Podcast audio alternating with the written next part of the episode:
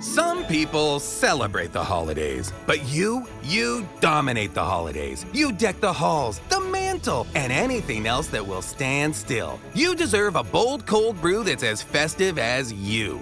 Topped with creamy cookie butter cold foam, covered in cookie butter crumbles, and perfectly pairable with our new cookie butter donut, Dunkin's Cookie Butter Cold Brew is a delicious match for your decked out domination. America runs on Dunkin'. Present participation may vary, limited time offer, terms apply.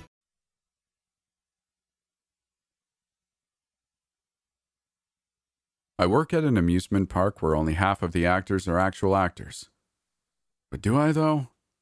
Should I say I used to instead? Scratch it. It's unimportant. After what I learned yesterday, I feel like I couldn't take it all in if I tried. I woke up when the first bright beams of morning sunlight found their way through the windscreen of Dale's pickup truck. Slowly opening my eyes, I couldn't remember where I was at first. Then everything came rushing back to me, and I admit I felt like throwing up. You're awake, Dale remarked from beside me. How are you? Awful, I muttered, rubbing my eyes. Were you awake all that time? How long was I out for? Taking a look at the car's radio display, he replied, Six hours, I think. And no, not exactly. I pulled over soon after you fell asleep to take a short nap, but I couldn't really rest. I'm a bit of an insomniac, anyways. And I called the others and told them to stay away from the park. What did you tell them? I asked.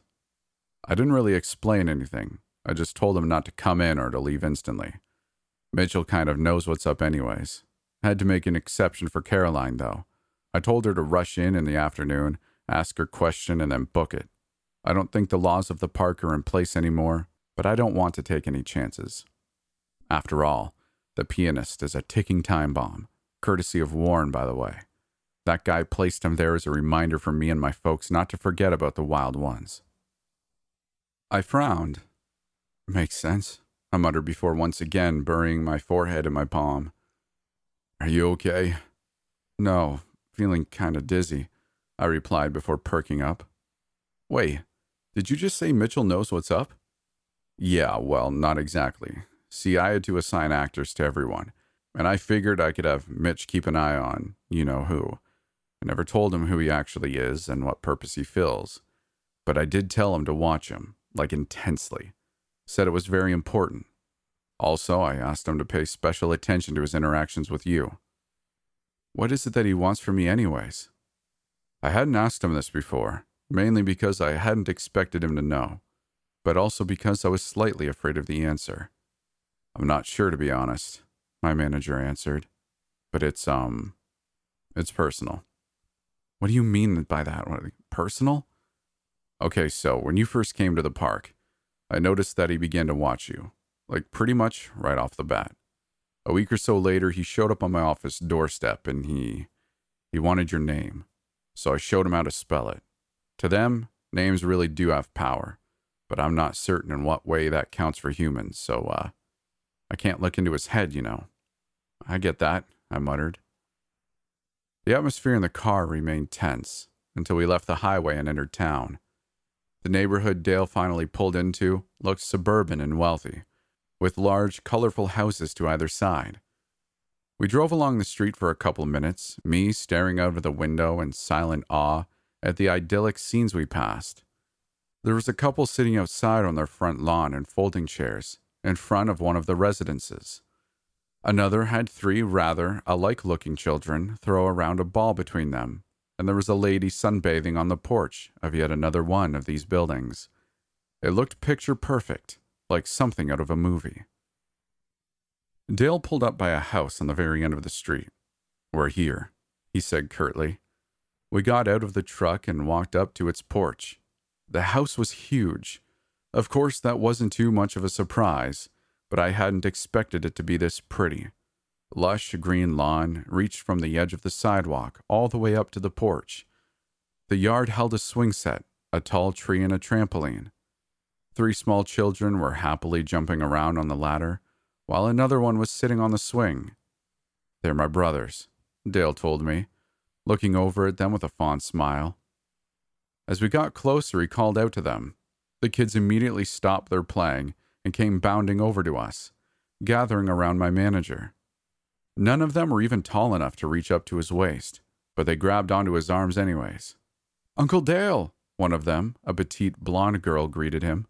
Mom didn't tell us you were coming over. Yeah, well, it's a bit of a surprise visit, Courtney, Dale explained, awkwardly trying to take a step forward with the four kids blocking his path. Sweetie, I gotta talk to Grandma and Grandpa. You guys really have to get out of my way. I'm stumbling. Dallas, can you please not pull on my pants? Thank you. He shot me a pleading glance. I couldn't help but giggle at the sight.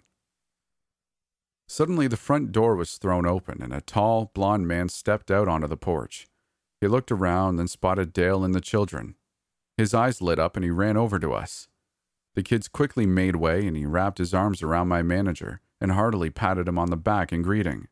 Dude, I had no idea you'd drop by. How are you? Who's the lady? Dale was looking extremely uncomfortable by now.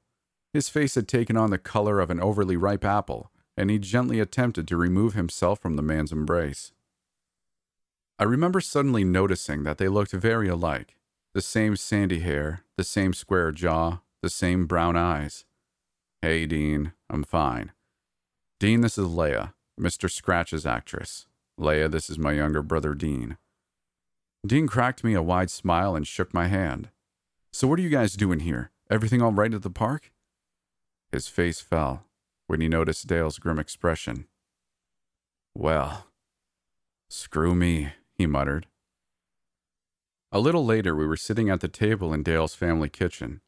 A little later, we were sitting at the table in Dale's family's kitchen. Their home was just as pretty from the inside as it was out. I had been thoughtfully introduced to Betty and Rick, Dale's mother and father, as well as to Bridget, Dean's wife. She is a beautiful red-headed woman hailing from Ireland, as openly proven by her strong accent. Dean and Bridget's children were playing tag outside in the backyard. I could hear them giggle and shout through the open window. Rick was leaning against the kitchen cupboard. Ever since we had told him what had happened, he hadn't stopped shaking his head in disbelief and distress. This is beyond confusing.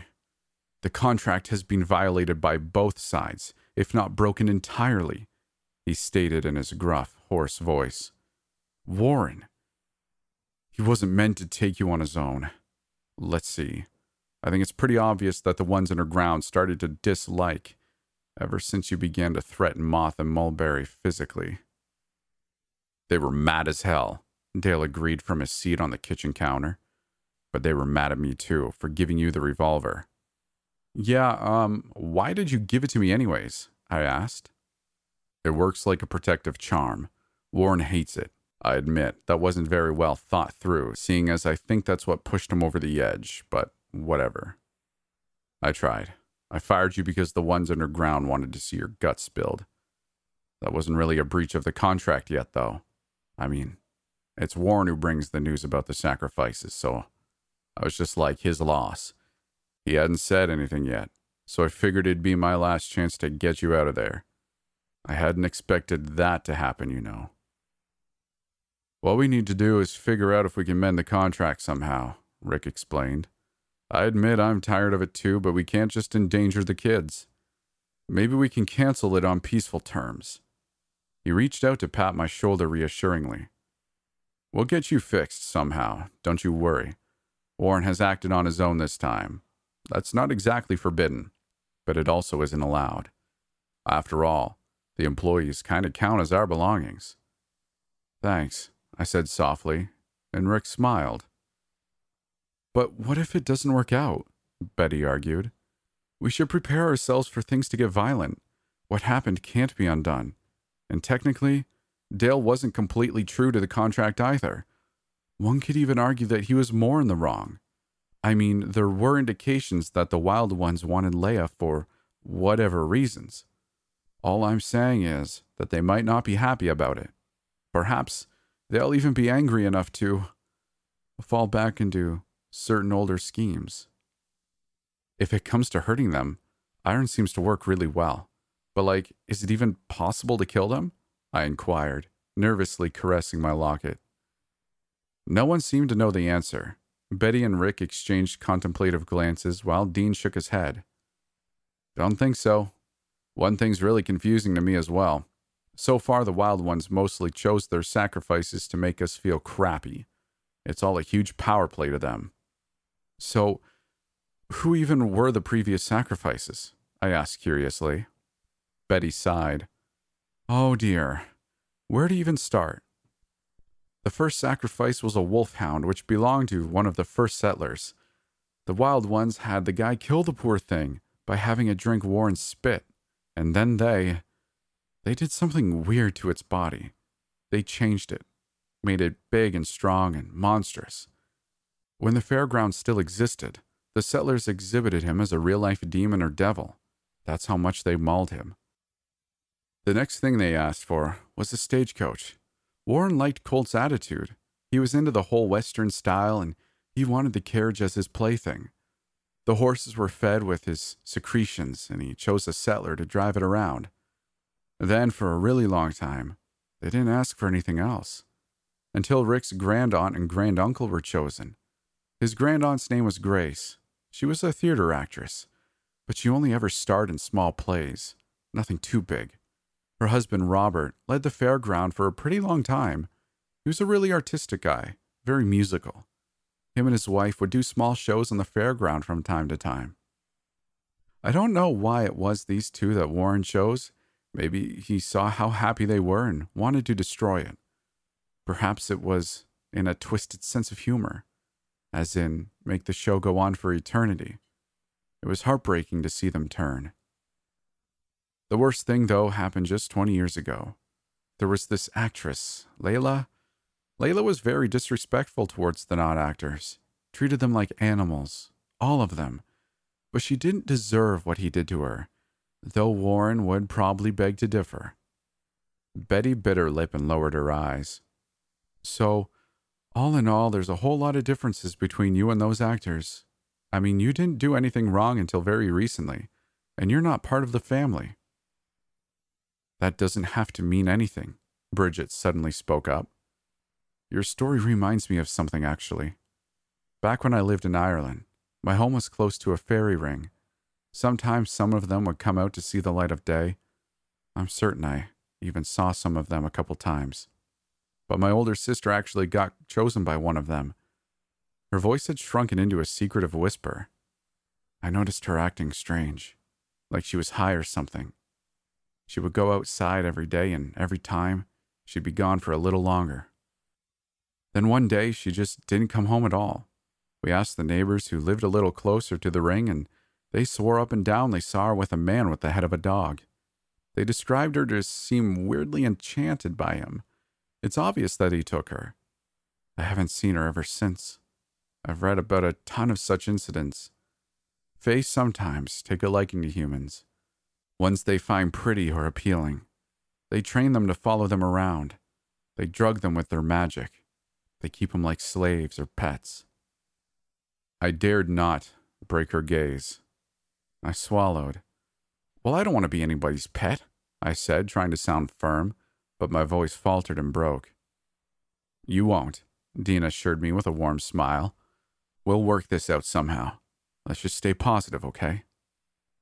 You said you had a breakdown in the men's restroom? Rick muttered, a deep frown on his face. You can probably figure out on your own what it is we locked away in there. The entrance to the underworld? I breathed. Rick nodded. See, there's something way off about that breakdown. Let me get this straight. You fell unconscious and Warren got you out of there? But not before removing the protective charms from your possession? I believe the presence of the charms, which are strongly rejected by the entrance, caused you to pass out. But that other fit of yours, the one where you attacked your coworker, that shouldn't have happened. There's no explanation for it. Unless, of course, you had already started to turn, Dale interjected offhandedly. The room fell silent. Dale's eyes widened when he realized what he had just said. He cleared his throat. For how long did Darius say you were in there? He. he didn't specify, I stammered. I felt like throwing up.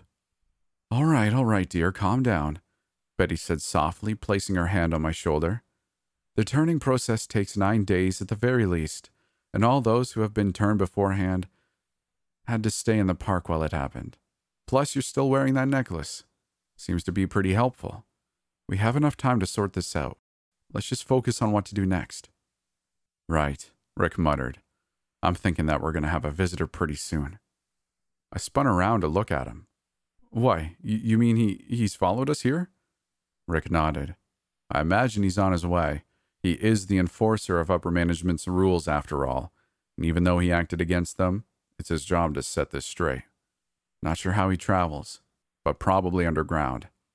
He was never completely bound to the park, you know, and now that the contract is on thin ice, he's got more freedom than ever. Chances are he's even got his voice back. Well, great. Judging from how much the others talk, he probably won't shut up either. It'll probably help with the negotiations, though, Dale remarked. He was trying to sound light-hearted, but I could hear the strain in his tone. Are you the only one who can hear those underground? I asked. Dale nodded. It's always the one in the manager's position who can hear them. We then went about making preparations for Warren's arrival. Dean explained that we would have to offer him hospitality if we wanted to settle the matter peacefully, however hard that might be for us. Betty sent me outside to bring in the children. I watched them run around in the backyard for a little while. Courtney, the little blonde girl, seemed to be it at the moment. She deliberately chased after a chubby ginger haired girl, who in turn seemed to try to reach the large tree in the back of the yard in time. Courtney's hand came into contact with her at the same moment her fingers touched the bark of the tree. You're it, Courtney shouted. Whitney, you're it. No, I'm not, I got to the safety tree in time. See, I'm touching it. Yeah, but I got you first, Courtney insisted. If you cheat, the people underground will come for you. The people underground will come for you. They're taking the rules of the contract and turn them into a game. I remember thinking it was morbid. Hey, you guys, your mom wants you to come inside, I called out. The four kids stopped goofing around and obediently came trotting over to the back door. They cracked me shy smiles as they walked past me into the house. Betty gathered them in one of the top floor rooms. The room was completely empty, and Betty spread salt around its edges, encircling the space the kids would be staying in. Leia, pay close attention now. This is the safe room. It's high up from the ground, making it more uncomfortable for any of the wild ones to reach. They like to stay as close to the soil as possible. That's why we keep it unoccupied so we can use it as a sort of a panic room. The salt keeps the wild ones from entering. When Warren arrives, we will have to face him together. But if anything goes wrong, you can always come up here and join the kids. Thank you, I muttered. Betty smiled at me. We'll make it through somehow, she assured me. I'm sure it'll be fine.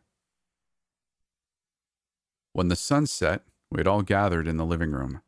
Bridget had thankfully allowed me to take a long, relaxing shower using her shampoo and washing gel, which actually helped me to take my mind off of things for about 15 minutes. I had changed into some fresh clothing and went to join the others in watching TV. Even though the kids were still with us and there was a cartoon show blaring at full volume, the tension in the room was palpable when I entered. Betty, Rick, Dean, and Bridget were sitting on the couch while the children had snuggled up on the carpeted floor. Dale was sitting on the floor as well, a little off to the side. He looked up to me and gave me a weary smile and waved me over. I plopped down next to him. I had taken Colt's revolver with me and the locket was dangling from my neck as usual. We sat like this for about an hour. Apart from a few occasional giggles from the kids, none of us said a word.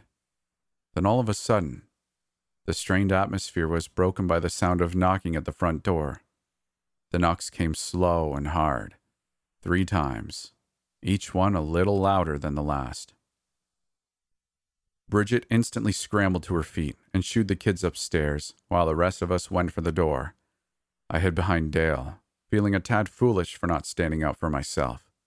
My sweaty fingers cramped around the revolver's handle. The bullets inside it are made of lead, but I hope that he hates the thing itself enough to make him stay away from me. Rick was the one to open the door to him. Good evening, Warren, he said, his frame blocking out the newcomer from my view. My heart stopped for a second when a voice, an actual voice, replied to him. It was sharp and cold. There was an almost mocking tone to it. Greetings, Rick. It has been a while, has it not? A short pause followed. Nobody sang a word. Will you not invite me inside, old friend? Rick sighed deeply. Come in, then. He stepped aside to make way for the park's guardian. For a split second, Warren's eyes met mine, just before I could duck further behind Dale's back. The corners of his mouth stretched into a wry smirk. My heart was pounding in my chest. Actually, I feel very tired. I wish to rest. If you allow me, I shall retire in your backyard. If that's what you want, but I don't want you sneaking in without knocking. This is our home. Please remember that. I would never.